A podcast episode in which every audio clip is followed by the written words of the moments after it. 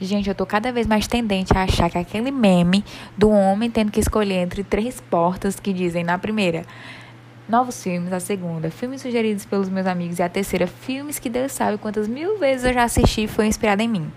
Porque eu só assisto os mesmos filmes. É uma coisa com Friends, eu só eu passo meia hora na Netflix tentando escolher alguma coisa para assistir, uma série nova para começar, eu pego e volto para Friends. Com os filmes é a mesma coisa. Paro meia hora na Netflix, bora escolher aqui um filme top, novo, de 2020. Aí eu vou, faço o quê? Escolho um filme de 1973 e uma plataforma que eu sei que é pirata, que vai encher meu notebook de vírus. Porque eu amo filme da década de 80, da década de 90. Eu gosto muito de filme antigo. E claro, os que eu mais gosto são os clichêzinhos de John Hughes, meu amor. Meu Deus, eu sou apaixonada por esse homem porque ele não erra. Todo filme dele é bom. Exemplo, Clube dos Cinco. Já assistiu? Não assistiu? Vá assistir. Gatinhas e Gatões, A Garota de Rosa Shocking. E hoje eu vou falar sobre A Garota de Rosa Shocking, que é um filme de 1986, cujo roteiro é do John Hughes. E ele é um clássico da década de 80 porque ele traz quem? Molly Ringwald, que os jovens hoje, que os jovens hoje conhecem como a mãe do arte em Riverdale. Mas muito antes ela já era a princesinha da década de 80. Lá em Gatinhas e Gatões, lá em Clube dos Cinco, lá em Garota de Rosa Shocking ou Pretty in Pink. Esse filme é um clichêzão e é por isso que eu gosto dele. Ele não é muito bem trabalhado, assim, não tem um desenvolvimento muito bom do casal. Vou dizer assim que tem um desenvolvimento bom? Não vou dizer. Mas é um clichêzinho gostoso de assistir, vocês vão gostar. Principalmente se vocês gostam de, do. Principalmente se vocês gostam de filmes dos anos 80 e ainda não assistiram ele. Ele é muito bom, desperta muitas emoções na gente. E aí, ontem eu parei para assistir ele pela 15 vez e eu tô de TPM, entendeu? Então, meus olhos enchiam de lágrima, porque a Molly, ela consegue ser uma atriz, assim, maravilhosa. E ela só tinha 18 anos na época que ela fez esse filme. E eu fico, meu Deus do céu, ela passa a emoção que a personagem dela tá sentindo. Assim, muito fácil, entendeu? Sou apaixonada por essa mulher. E é por isso que eu entendo John Hughes, que ele sempre chamava ela para fazer os filmes dela, porque os filmes dele, porque ela é maravilhosa. Voltando. Pretty Pink, ou A Garota de Rosa Shocking, como eu já falei, é um filme de 1984, cujo roteiro foi feito pelo John Hughes que, que ele aborda? Ele aborda as diferenças sociais, porque Andy, que é a Molly Ringwald, a atriz principal, a personagem principal, é uma garota humilde, uma garota pobre que estuda numa escola é, que é mais assim de riquinhos.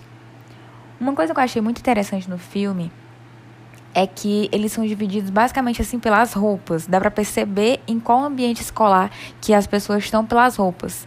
O pessoal mais punk, assim, com as roupas mais coloridas, mais cafonas, assim, mais bregas, coloridas, é, mais escuras, tá tipo no pátio. E o pessoal que tá com as cores pastéis, assim, mais claras, estão assim no corredor, falando mais baixo e tal. Então você consegue é, perceber muito pelas roupas é, das pessoas a classe social delas ou o estilo de vida delas.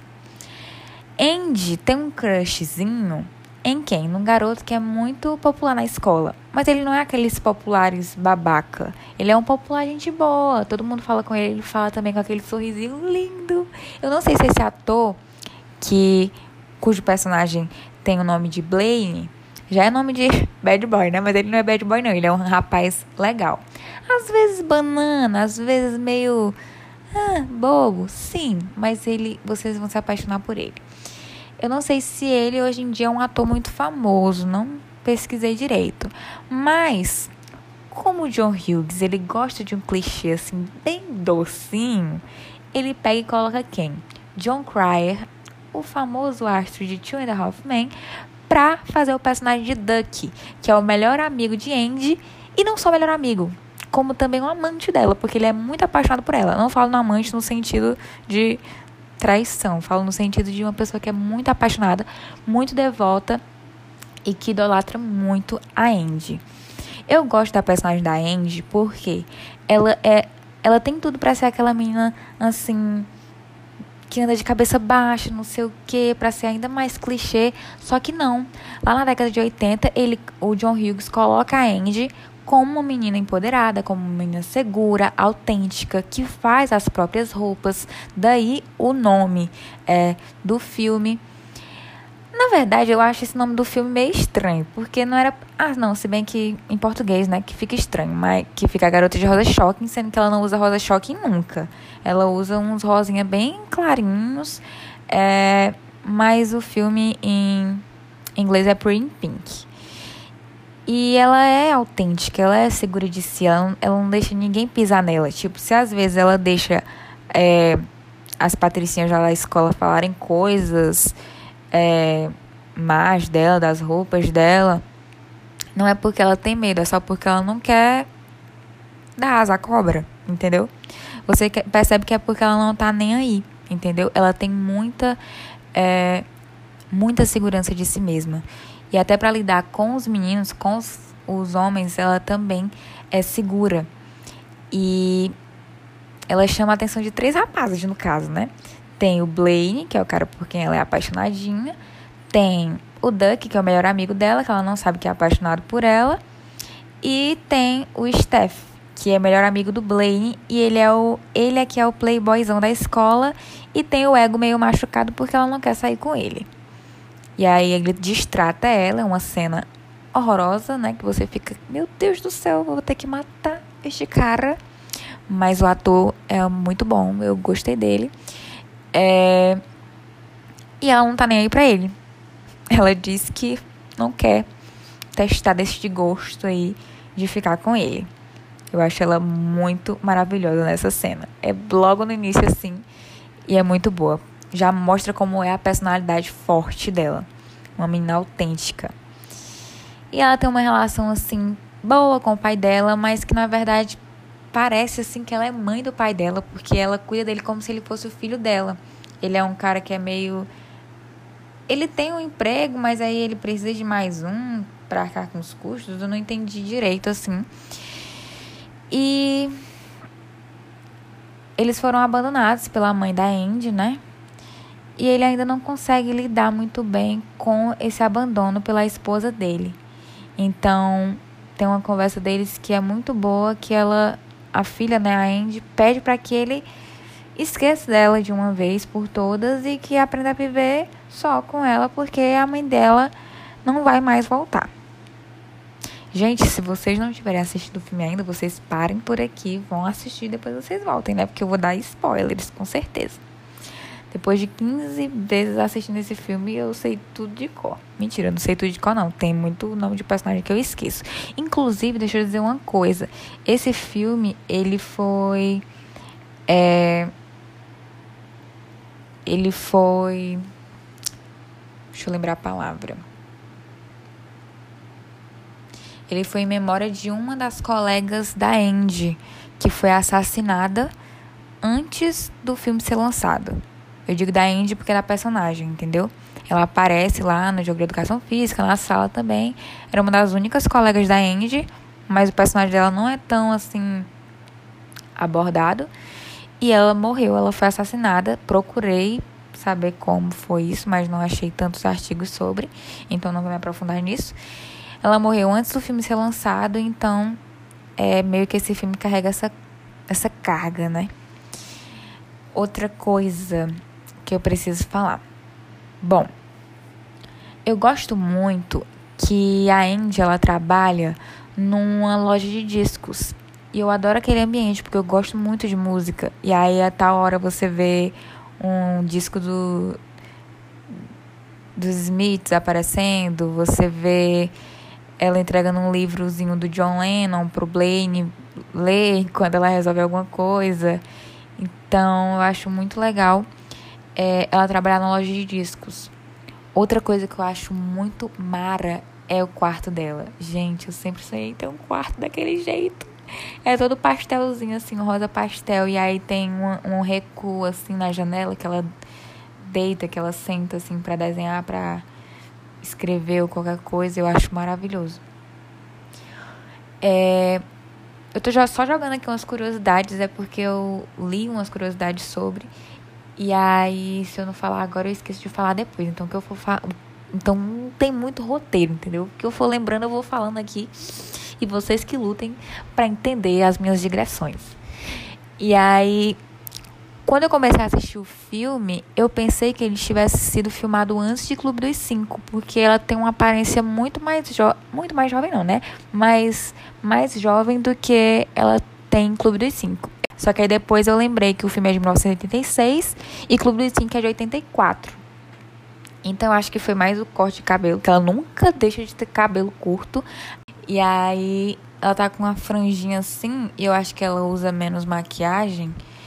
E aí ela aparenta ser mais nova do que a personagem de Claire em Clube dos Cinco.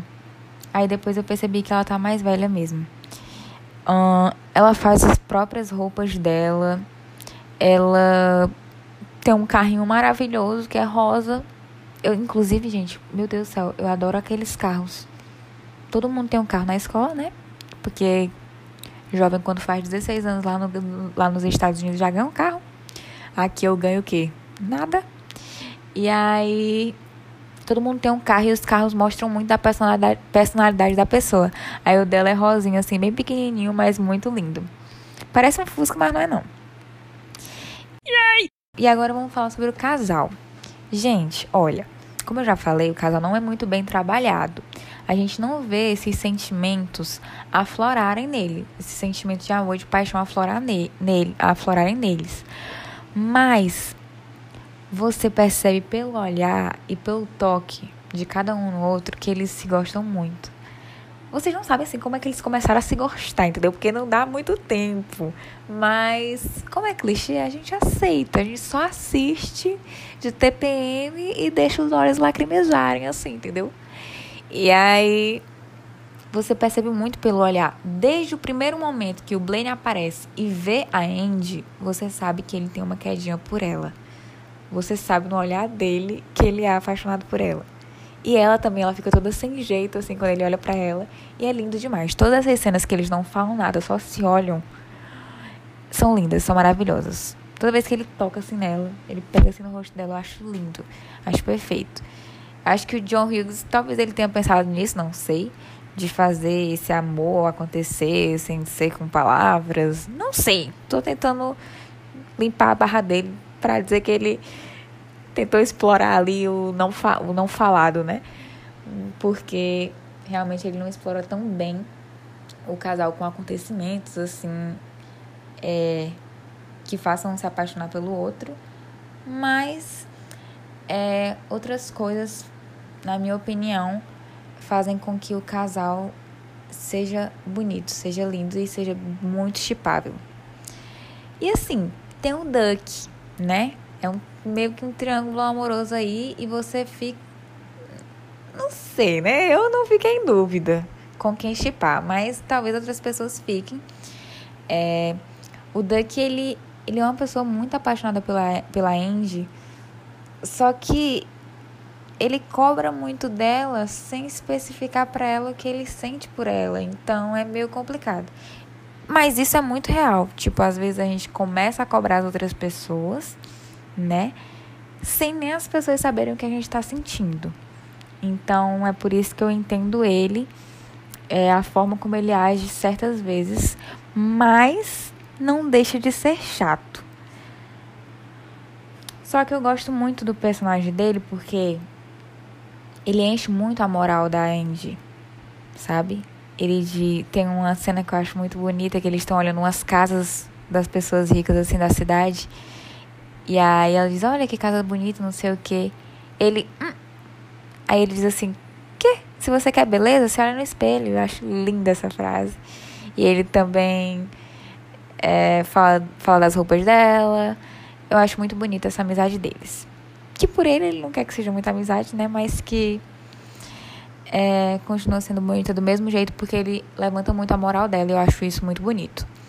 Você percebe que não é só porque ele gosta dela, mas é porque ele quer ver ela bem.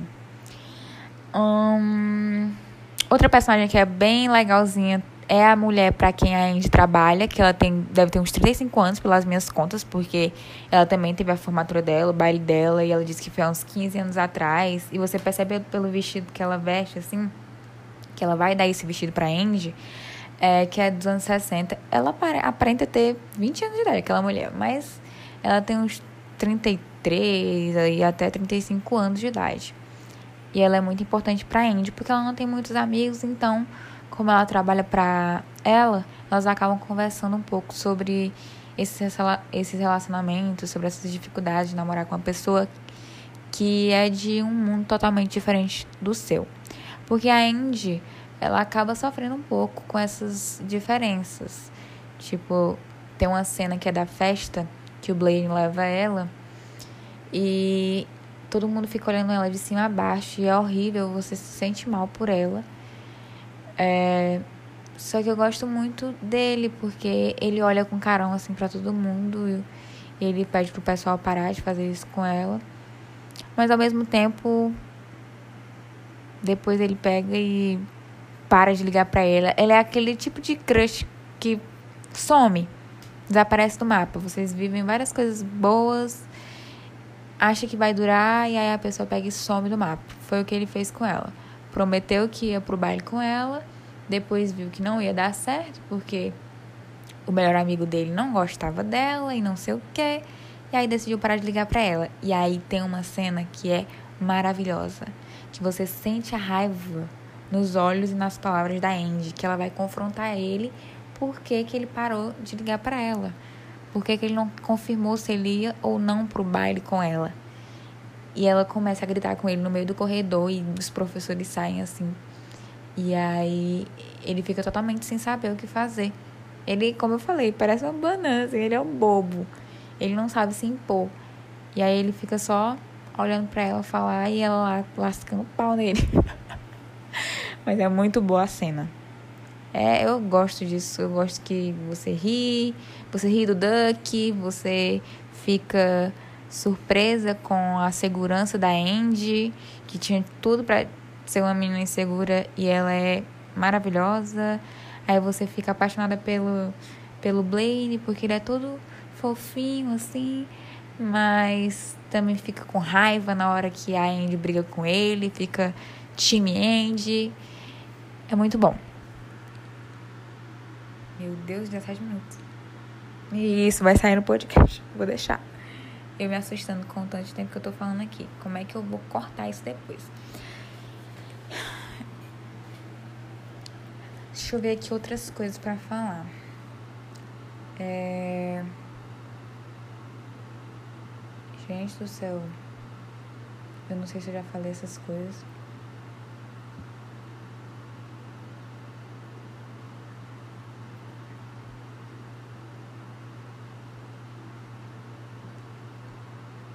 Tá, agora vem o spoilerzão, porque é, até agora vocês não sabem com quem que ela fica, né?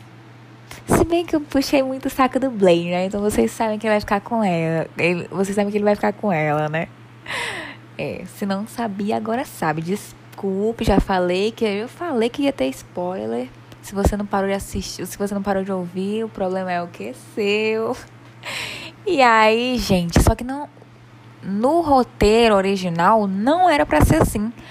No caso, era para Andy terminar com o Duck, mas foram feitos alguns testes e mas foram, fe, mas foram feitos alguns testes e a a plateia, né, a, os espectadores não gostaram muito, então eles tiveram que alterar o final para que a Andy ficasse com o Blaine. E o John Hughes também ficou preocupado de que se eles não ficassem juntos, o Blaine e a Andy, é, desse a ideia de que o rico e o pobre é, não ficam juntos na vida real, entendeu? Então foi preferível que Blaine e Andy ficassem juntos no final. E eles já tinham gravado, então eles tiveram que voltar e regravar as cenas finais. E aí que eu percebi que eu sou uma top das galáxias, porque eu percebi que tinha alguma coisa de estranho. Porque na cena do baile, que a Andy vai sozinha e o Duck tá morto de raiva dela, tava, né? Morto de raiva dela porque ela tinha escolhido ficar com Blaine depois dele se declarar para ela. Ele aparece lá e eles vão juntos. Na verdade, ela chega só. Ela, ela vê o Duck e ele convida ela para entrar com ele, né? Ele é o príncipezinho dela, eles entram juntos. E o Blaine, que tinha dito que tinha inventado, né, que tinha convidado outra menina antes e que tinha esquecido, que por isso não ligou pra Andy, tá lá sozinho. E aí eu percebi que o cabelo do Blaine, que é loiro e maiorzinho, tá castanho e tá meio descolado da nuca. Que porra é essa? Eita, meu Deus, será que vão tirar meu podcast aqui porque eu falei palavrão? E aí eu percebi, eu fiquei assim, meu Deus, o que, que é isso aí, minha gente? Botaram peruca nesse menino pra quê? E depois eu fui pesquisar. E aí eu, eu achei que eles tinham regravado o filme. Eu não sabia disso. Depois de assistir 15 vezes A Garota de Roda Choque, eu não tinha pensado as curiosidades. Vim, vim pesquisar ontem. E aí eu confirmei de que ele estava de peruca mesmo, porque ele já tinha raspado a cabeça e emagrecido para um outro papel no teatro. E aí eu fiquei, cara, eu sou inteligente demais, porque. Quer dizer, nem sou tão inteligente, porque eu já tinha assistido outras 15 vezes esse filme e não tinha percebido que ele tava com cabelo curto, descolado na nuca e castanho, porque o cabelo dele é muito claro. Dá pra saber que ele é loiro, entendeu? Então, eu fiquei surpresa que o, o o filme não era para terminar do jeito que terminou, mas que eu adorei. Assim, se desenrola muito rápido. Tipo, nos três minutos finais, ela vai lá atrás do Blaine. Depois dele se declarar. Meu Deus, gente, a cena é maravilhosa. Nossa. Meu Deus, eu não vou dizer a frase que ele falou, mas é muito pesada. Eu adorei. Aí ele, ó, ele chega assim no cantinho do ouvido dela e fala: Ai, ai, lindo, gente. Só vocês assistindo mesmo para vocês saberem do que eu estou falando.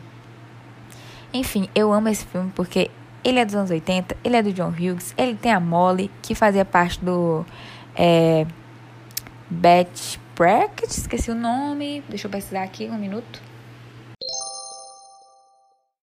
Brad Peck.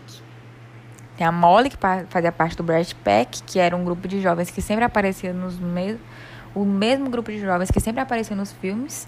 E aí tem a Molly e tem o Andrew McCarthy, que é o que faz o Blaine. Que ele também tá em o primeiro ano do resto de nossas vidas, junto com o Judge Nelson e com outros dois, com outros outros dois, outros três, que também fizeram o Clube dos Cinco. Eram sempre os mesmos jovens que faziam é, os filmes dos anos 80. E eu acho isso maravilhoso. Assim, eles não davam, não davam oportunidade para outras pessoas, mas é, você vê um filme e você já acha característico. Sabe que é dos anos 80 porque tem as mesmas pessoas. E eu gosto dos atores. Gosto muito da Molly também. Então é assim, se você gosta de clichê, se você quer um filme assim pra você estar tá comendo com um brigadeirozinho e para você ficar contente com o final, vai lá e assiste A Garota de Rosa Shocking ou, se você preferir, Pretty in Pink. Fui clara? Até mais!